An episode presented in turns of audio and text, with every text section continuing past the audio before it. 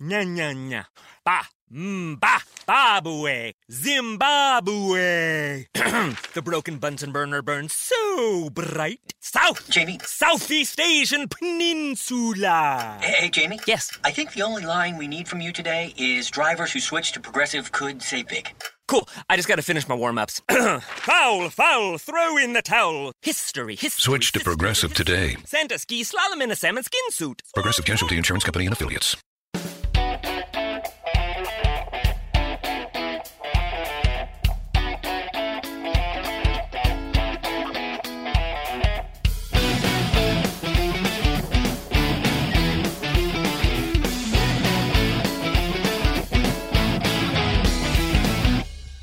Welcome back, folks, to Pits to Podium. It's time for yet another post race debrief, this time on for the 2020 Bahrain Grand Prix.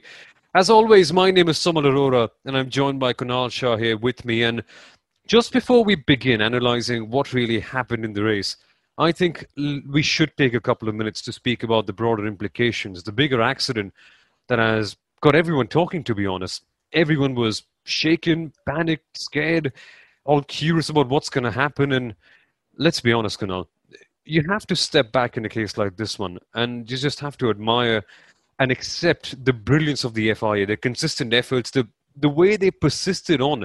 Lots of people call their safety drive a bit stupid, unnecessary at times, over dramatic.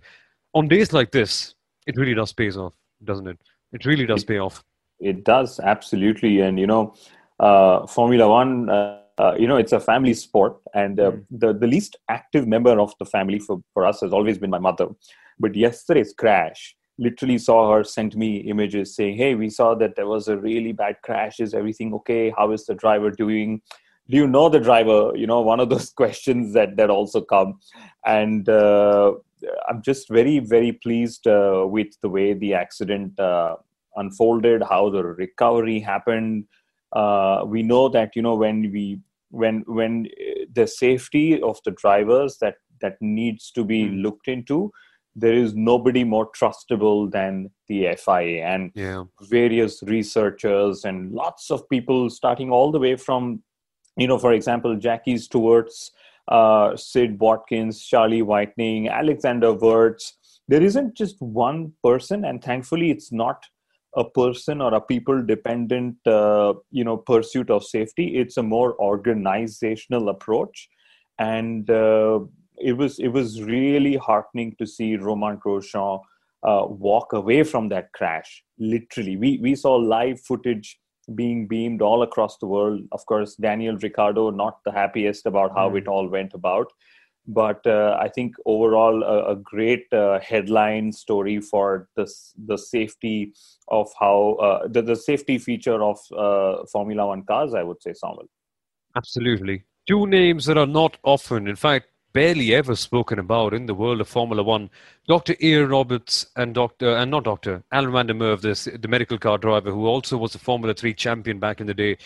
You've got to commend them. The way the response was lightning quick. And we often wonder do we need so many marshals on the track? Do we need this excessive safety protocols and having fireproof overalls, fireproof underwear as well? Drivers get fined for that too. Do we really need it? The answer, yes, because in the world of motorsport, things can just change in the snap of a finger, milliseconds. And what was the speed of the impact? 155 miles per hour into a barrier. Uh, And then all of a sudden it burst into a ball of fire. It reminded me all of a sudden when I saw the crash of two major accidents, both of which sadly did not end well. Helmuth Koinigg, Watkins Glen back in the day, uh, and Piers Carr at Zandvoort back in the day. Helmuth Koinigg, sadly, the car went through the Armco barrier. It would be too graphic to describe what happened next, but with Piers Courage, the car burned down. He was right in there.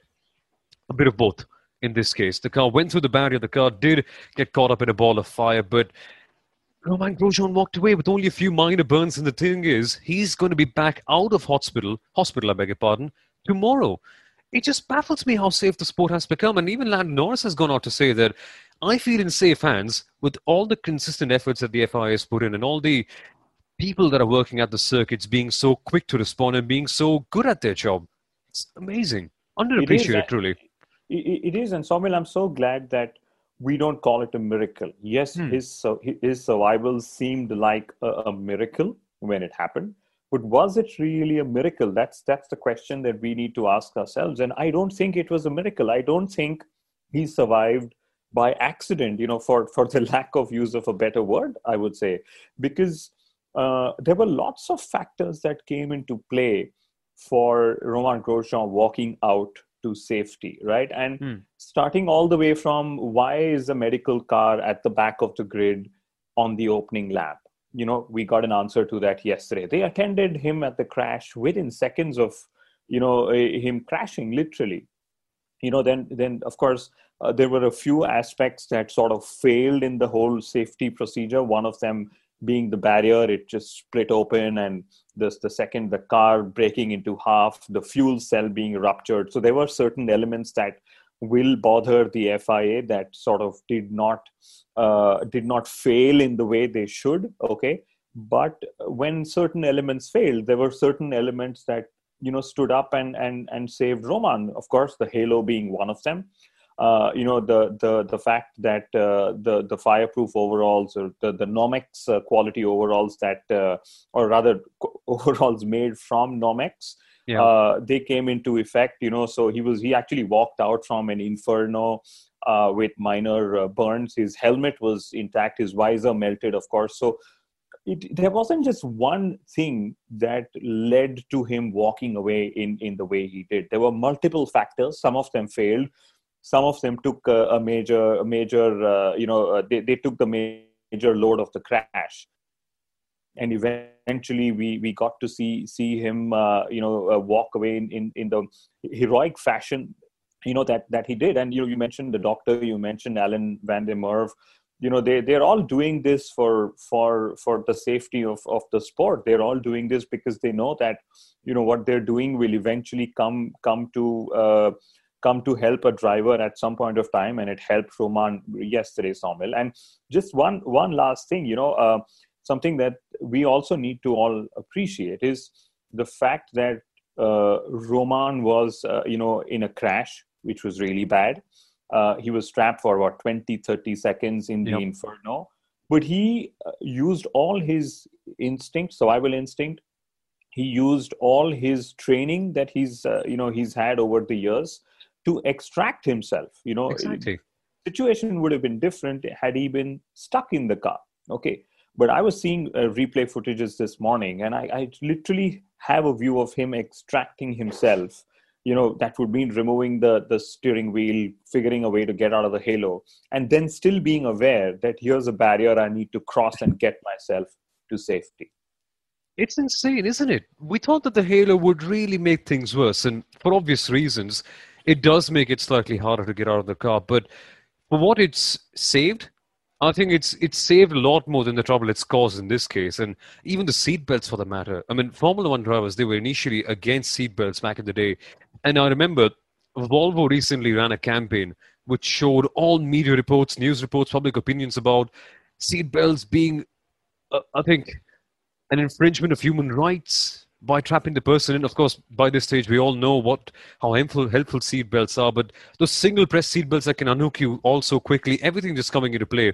As you mentioned, Kunal, all the factors going in very correctly. But let's move away from this. It's hard to.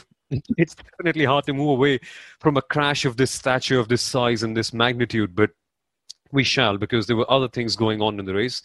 Not much, let's call it that way, but still a few things. So, firstly, uh, uh, let's keep the Grosjean accident aside. And apart from that, Kunal, what would be your pitch to podium moment from, I think, Lewis Hamilton's 94th Grand Prix win? Baffling. it amazes me. I mean, uh, I I'll tell you my pitch to podium moment, and it's probably an unpopular opinion, but I would give it to all the 19 drivers who still decided to sit and race as hard as they always have, you know, raced in their lives. I would also give it to the the, the volunteers, the marshals, the, the the circuit officials who literally repaired the barrier within you know 30 40 minutes of, of the crash and worked hard to make sure it was uh, it was uh, enough safe enough to give us a, a race you know in in the following hour the Hmm. FIA, you know, we saw Michael Masi uh, at at the site, and I know you said let's move on, but I, you know, it, it's it, these were all the heroes who then decided that that's it. There is a worldwide audience. Uh, there are these two guys on pits to podium who are waiting for us to have a race so we can speak about it, and they they worked they worked extremely efficiently to fix it. So there isn't one particular driver that you know that that would make the pits to podium cut it's a it's a, whole host of them and uh, but yeah i mean i would still go with checo perez even though he didn't make it oh yeah, Checo Perez. Uh, it's so disappointing, isn't it, to lose such a good result towards the very end with something that's not even in your control. But we shall come to that later on. Before that, of course, we have to discuss the winner. And Lewis Hamilton has now accounted for what 94 Grand Prix victories. Now, when you consider that Formula One's had just over 1,000, and Hamilton's won so many of them, it really blows your mind. But yet again, another clear one. Verstappen was getting close in certain parts of the race, but Lewis still, nerves of steel, he held it on from pole position, and there never quite seemed a moment where he thought that, okay, he's really going to be in big trouble. There was a slight inkling that Max could come close, but never quite a feeling that Lewis was going to bottle it or lose it in any way whatsoever. He's just been in that situation way too often. yeah i mean you know he's he's his dominance in 2020 has been uh, so good that now everyone's talking of will he reach 13 wins in a in a uh, in a season uh, which is very possible Yeah. Uh, can he also reach 100 career pole positions? Because you know he scored his 98th career pole uh, in in Bahrain. Uh, um, you know, with 94, I think Lewis 98 wins. So yeah, 98 was the pole positions, and but 90 94 wins. Uh, he is, I think, uh, if he if if we were to have Lewis Hamilton as a team, he would be the top five most successful teams in Formula One. That's just how much his his numbers mean. But uh, flawless um, execution, flawless drive. You know, for all those wondering that he would have gone crazy, you know, partying and not care about uh, the season anymore, uh, were were happy, happily mistaken. You know, and and uh, you know what what can one say? He he is unmatchable in in every way, and we saw it. You know, one more time in Bahrain. Absolutely. Lewis Hamilton just by far and away the best. But uh, my notifications have been pinging right while we're recording. Now, I said that Romain Grosjean will be out of the hospital tomorrow, but he's not going to be racing because just immediately while we're recording, can you believe it? The news has just come out that Pietro Fittipaldi will be making his Formula One debut the next weekend in Sakhir. Talk about timing. Absolutely. I was thinking it would be Nico Hulkenberg, given how he's been a super sub. but, but you know, for some reason, Haas and Hulkenberg have have never found a way, way to make it work. So it's going to be a Fittipaldi that we will have amongst our ranks. The return of another great surname uh, in the world of motorsport. And understandably, you know, if if Romain is unable to race, uh, uh, you know, this soon, and it's also just the two races to go for his uh, Hmm. Formula One career, uh, so to say. So, uh, welcome to Pietro Fittipaldi. But we'll of course look forward to that when we Absolutely. record the the the the the Sakhir Grand Prix preview in in a few days' time. Yes. So let's focus on what happened in the race this past Sunday because that's exactly what we're here to do right here. And the battle for P3 Kunal got very intense at certain points of time. I I couldn't quite watch the race live, but when I heard of it, I was like, wow, this is some kind of a battle that I should have tuned in to watch. And watching the highlights, everything was just so entertaining. It it kept you on your nerves for a certain point of time, but again, could have been better in terms of the entertainment spectacle. But for, for sure, at certain moments of time, it did seem like there was a there was an element of unpredictability involved.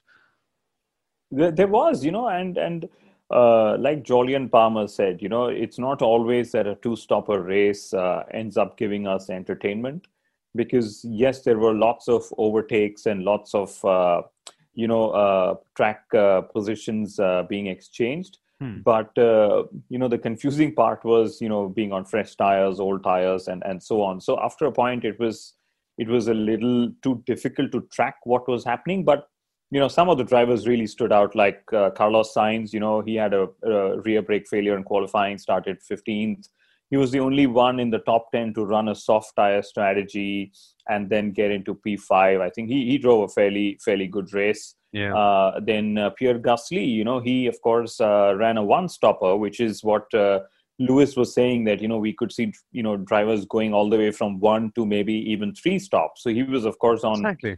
on the one stopping end and uh, that gave him a p6 which was which was good uh, ahead of uh, you know daniel ricciardo's uh, renault and uh, uh, i think he was also ahead of valtteri bottas wasn't Yeah. he yeah He was. and uh, of course you know Gasly benefited from uh, you know uh, the late race safety car otherwise i think he would have probably dropped down a couple of positions at that point so interesting strategies at play but uh, not the most um, entertaining race I, I would say Samuel. But it's a really popular result, isn't it? Having Alex Albon on the podium, having Lando Norris in P number four, heartwarming to say the least. And McLaren have made major ground in this battle. They've got two cars in the top five this time out, and it seems odd to say this in a year like 2020. Of course, had it been 2007, 8, or 6, and for that matter, would have been the most normal thing in the world. But nowadays, the battle in the midfield has become so tight that it's rare to see a proper midfield team get two cars in the top five. So really has to be a big, big win for McLaren right here. And now with that, they have overtaken Racing Point in this case. They, they have, and uh, you know it's unfortunate for Racing Point that Lance Stroll was flipped over, and then Checo, Yeah. who who who should have you know scored uh, P three, you know of course had had that uh, engine blow up, and it is so unfortunate because he was joking on the radio with his engineer saying, "Are you awake or are you asleep?" and you know it, it's a little unfortunate that his engine decided to just uh, become hyper awake, if I would use that word, but.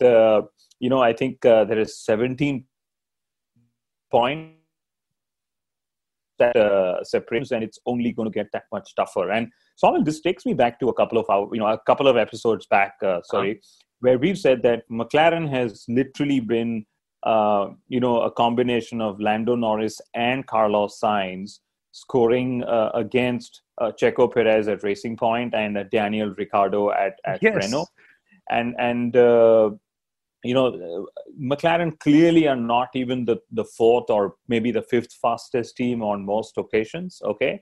And for them to be in P3 is an overachievement uh, this season. So, you know, they, they scored 22 points, which is, uh, which is fantastic. And, uh, you know, I'm, I'm just excited to see how it all uh, sort of, uh, uh, you know, in the next two races unfolds uh, Racing Point will be will be de- disappointed because you know now instead of uh, chasing P P three, they might just have to settle for for P four. But uh, if anything, Bahrain just showed how fine the margins are. One DNF here and there, and then suddenly the whole uh, you know uh, uh, championship picture can change completely. Exactly. McLaren are now in P3 with a with quite a decent gap to Racing Point, and this battle for P number three is only going to get better in the last couple of races. Um, I'm sold in. All the teams have got equal amounts of podiums, two apiece for McLaren, Racing Point, for Renault as well. Ferrari have got three, but mm, let's keep them aside for a couple of moments. Uh, but it's interesting. It's very entertaining to see how everything's going out towards the end, and you've got a feel for Racing Point. Uh, one result was definitely locked in to be very good until Sergio Perez's engine decided to say, "That's it. He heats too much for me. I'm going to say goodbye." and Lance Stroll got a got a monkey flipped over. Uh, that was a bit of a strange accident, wasn't it? I I was told that the mood was very somber when Lance Stroll's car was flipped over because, of course, what happened with Romain Grosjean only a few minutes afterwards, we see something like this. Must have been a bit terrifying at that stage. Yes, it was one of those moments. Yeah, it was one of those moments where I remember we were in the broadcast studio and we were like, should this race be happening today? Are these signs from life that, okay, guys, calm down, slow down, and, you know, so on? But, you know, we definitely dodged a bullet with Romain. And then uh, what happened to Lance was just a standard, uh, you know, incident. We saw that happen to Nico Hulkenberg, uh, you know, I think uh, last Yeah. year we we've seen that happen to Esteban Gutierrez uh, a couple of seasons ago, again at Bahrain in, in itself. Yeah, So yeah. Lance's Lance's crash was a little uh, more scary than it was because it followed Romain's uh, crash. But uh, you know, Perez, of course, you know, rated this as one of his best races in the career, and he had an MGU-K problem. And had uh, the problem not been, he was going to finish ahead of uh, a Red Bull and a Mercedes racing car on Hmm. merit, Somil. So Exactly. a big disappointment, especially if Checo Perez is going to announce a sabbatical or a retirement Yeah. or sorts, because it is rumored that he's going to be speaking to the media on Monday evening at about 8 o'clock Bahrain time. Signs don't seem to be pointing in the right direction, do they? Especially when you hear that, you know, just a couple of hours before we sat to record, Red Bull has said they, they are happy to wait till after the season to take a decision on Albon's future. Which means they'll be taking a decision today.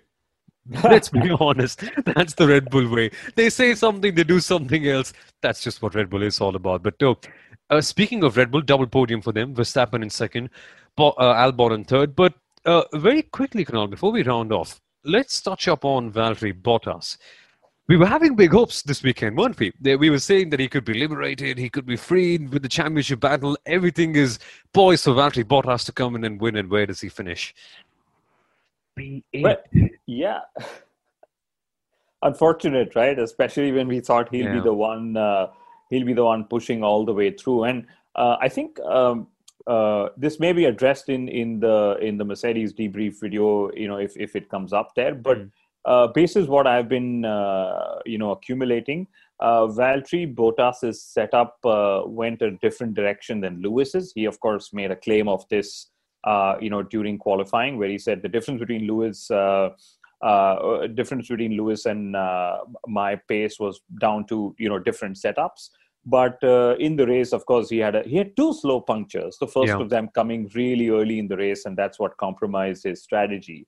And then uh, you know the typical thing: can Mercedes run through dirty air? Are they able to uh, you know are they able to overtake and climb their way through the field? You know those questions were asked. Yeah. But uh, again, post race, uh, it was revealed that Valtteri was running more wing than the others, and that sort of uh, you know didn't help his cause to climb up the ladder. And you know we all saw Bottas was stuck behind Kimi Raikkonen for a large part in the race. So. uh, Exactly. again, a, a race to forget uh, for him, and thankfully the championship is uh, you know done and dusted. But you know it'll be extremely embarrassing if he ends up losing P two to Max Verstappen, uh, you know, in the next couple of rounds because that's pretty close a, a, a gap as well. And I can actually read out uh, the points. It's uh, about 12 points that, Yep. that separates the two of them. Yep, 12 points that separates the two of them and one win between them. Bottas having two, Verstappen having one. It's, not even it- close. it's not close and just shows how great Max Verstappen is, you know, having as, as a season. And, you know, their first podium in Bahrain uh, since it became a night race in 2014. And by the way, Somil, uh, Mhm. Red Bull also sealed second in the Constructors' Championship for 2020. That, that, that was bound to happen, wasn't it? We all knew before the start of the year that Red Bull would be second. But it's, it's good to apply the bolts and the nuts on it and completely to nail it down as it should be. But yeah, quite a few major implications coming out of this race. As we all know by this point, not the best of shows in the world, but still, it's good to know that motorsport is getting safer. It starts from the very beginning, from the very top in the world of Formula One, and then it gets channeled down. So it's good to see championships like Formula Two, Formula Three also have these monocoques, the halo, and essentially just the drivers can go to sleep knowing that they're in safe hands. And that's underappreciated, genuinely. It may sound like a cliche, but when it counts, it really does count. But apart from that, Hamilton yet again winning, Red Bull getting a double podium. The battling for P3 in the championship has become all the more entertaining. It's fun. Uh, Sakhir should be a good one. It should. And, you know, uh, one of the other things that the crash did is, you know, it delayed the race by an hour. Yep. And that actually helped Carlos Sainz's soft tires as well as the medium tires last longer as well. You know, so as the evening, as as we got closer into the night, uh, actually not even the evening, uh, the track temperatures improved, and you know all these things will come into play for the Sakhir uh, Grand Prix as well. You know, with cooler temperatures, a different layout, a faster layout, a sub sixty second lap time. So the next fortnight is going to be extremely, extremely interesting to look forward to as we bring uh, 2020 to a close, Somil. Absolutely. Should be very fun. We shall see you folks midweek for the Sakhir Grand Prix preview right here on Pits to Podium, where we shall discuss more about Pietro Fittipaldi, about what to expect from him, about all the other factors, and in fact, a new layout for Bahrain. We're going to the oval layout. So lots of things to discuss. Join us there midweek for our five things to watch out for video. And folks, if you reached here, it's pretty clear that you love this one. Please feel free to leave a like, to subscribe to Pitch the Podium and to the Inside Line Formula One podcast. And also share this one with all your fellow Formula One enthusiasts. Should be fun. Once again, folks, thank you for watching and see you midweek. Thanks, Kunal. Bye bye. Thanks, Amal, and see you guys very soon. Bye bye.